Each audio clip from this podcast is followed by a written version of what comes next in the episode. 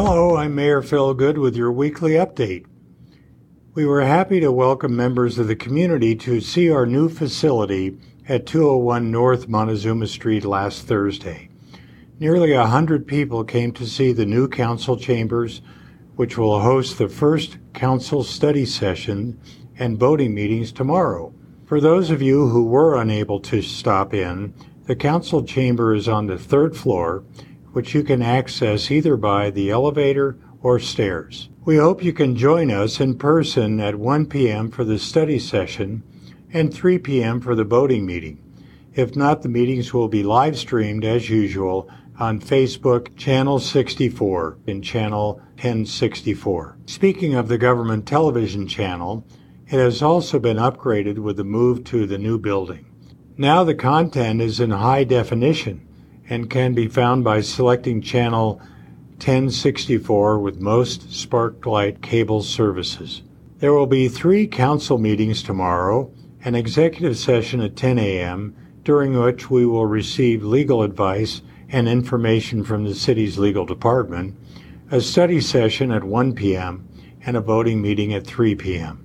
During this study session, we will discuss a request to rename No Name Creek in the Granite Dells to Elizabeth Creek in honor of Elizabeth Ruffner. After the discussion, the item will be posted for the 30 day public comment period, and then the item will return to Council for possible action on Tuesday, April 25th. We will also discuss a possible code revision which could effectively outlaw camping on city property in locations other than specified campground areas.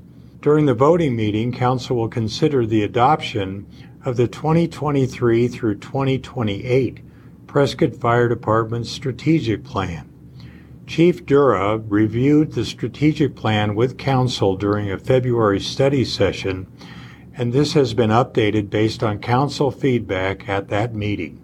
The purpose of the 2023 through 2028 Prescott Fire Department Strategic Plan is to serve as the primary guide for organizational prioritization, fiscal decision making, and evaluation of the effectiveness of service delivery. Council's adoption and approval will help the department make strategic decisions and increase transparency on future budget requests. In another fire department related item, Council will also consider approving the hiring of five new firefighters. Originally, the fire department applied for a SAFER grant to initially fund these new hires, but the grant request was not approved.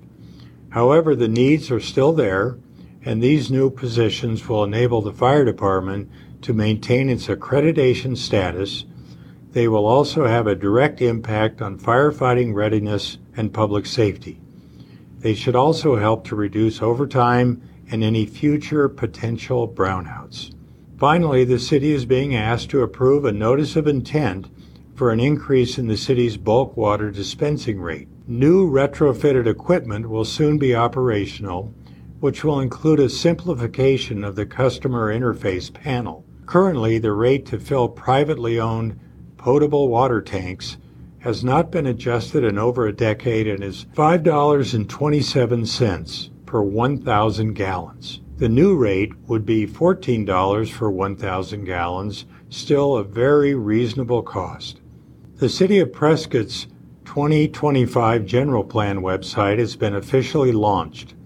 On the website, citizens can learn about the General Plan, receive updates on the progress of the General Plan, participate in surveys, and provide feedback over the progress of the plan. The hope is that this website will be a one stop resource for all Prescott 2025 General Plan information. The Prescott Police Department and partner agencies will have a St. Patrick's Day DUI task force operating on Friday, March 17th as part of a sustained effort to combat impaired driving. The extra enforcement will occur throughout the day. The Tri City DUI Task Force would like to remind motorists that driving impaired is never worth the monetary loss or the emotional devastation that can be caused by making that bad choice to drive impaired. Please drive sober, designate a driver, or call for a ride to stay safe. After a series of snowstorms like we've had for the past several weeks, residual impacts remain that require attention. The Public Works Department wants you to know the following information.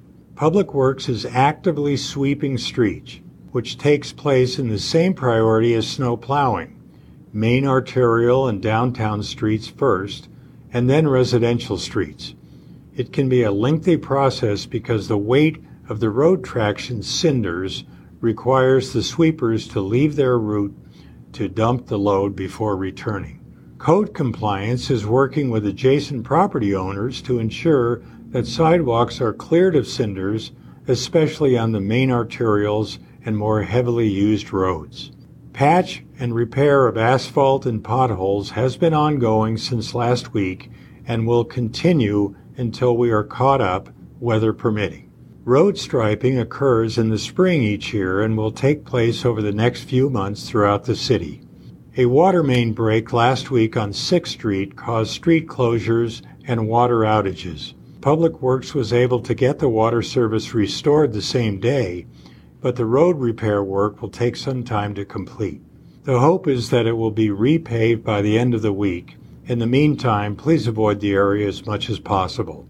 Although the bulk of operations and meetings are mostly moved to the new City Hall, some of the boards and commission meetings may still be held at the old City Hall. Please check the agendas before arriving at each meeting. The location is in the heading at the top of the agenda. This has been your weekly update. I'm Mayor Phil Goode. Thanks for watching, and we'll see you again next week.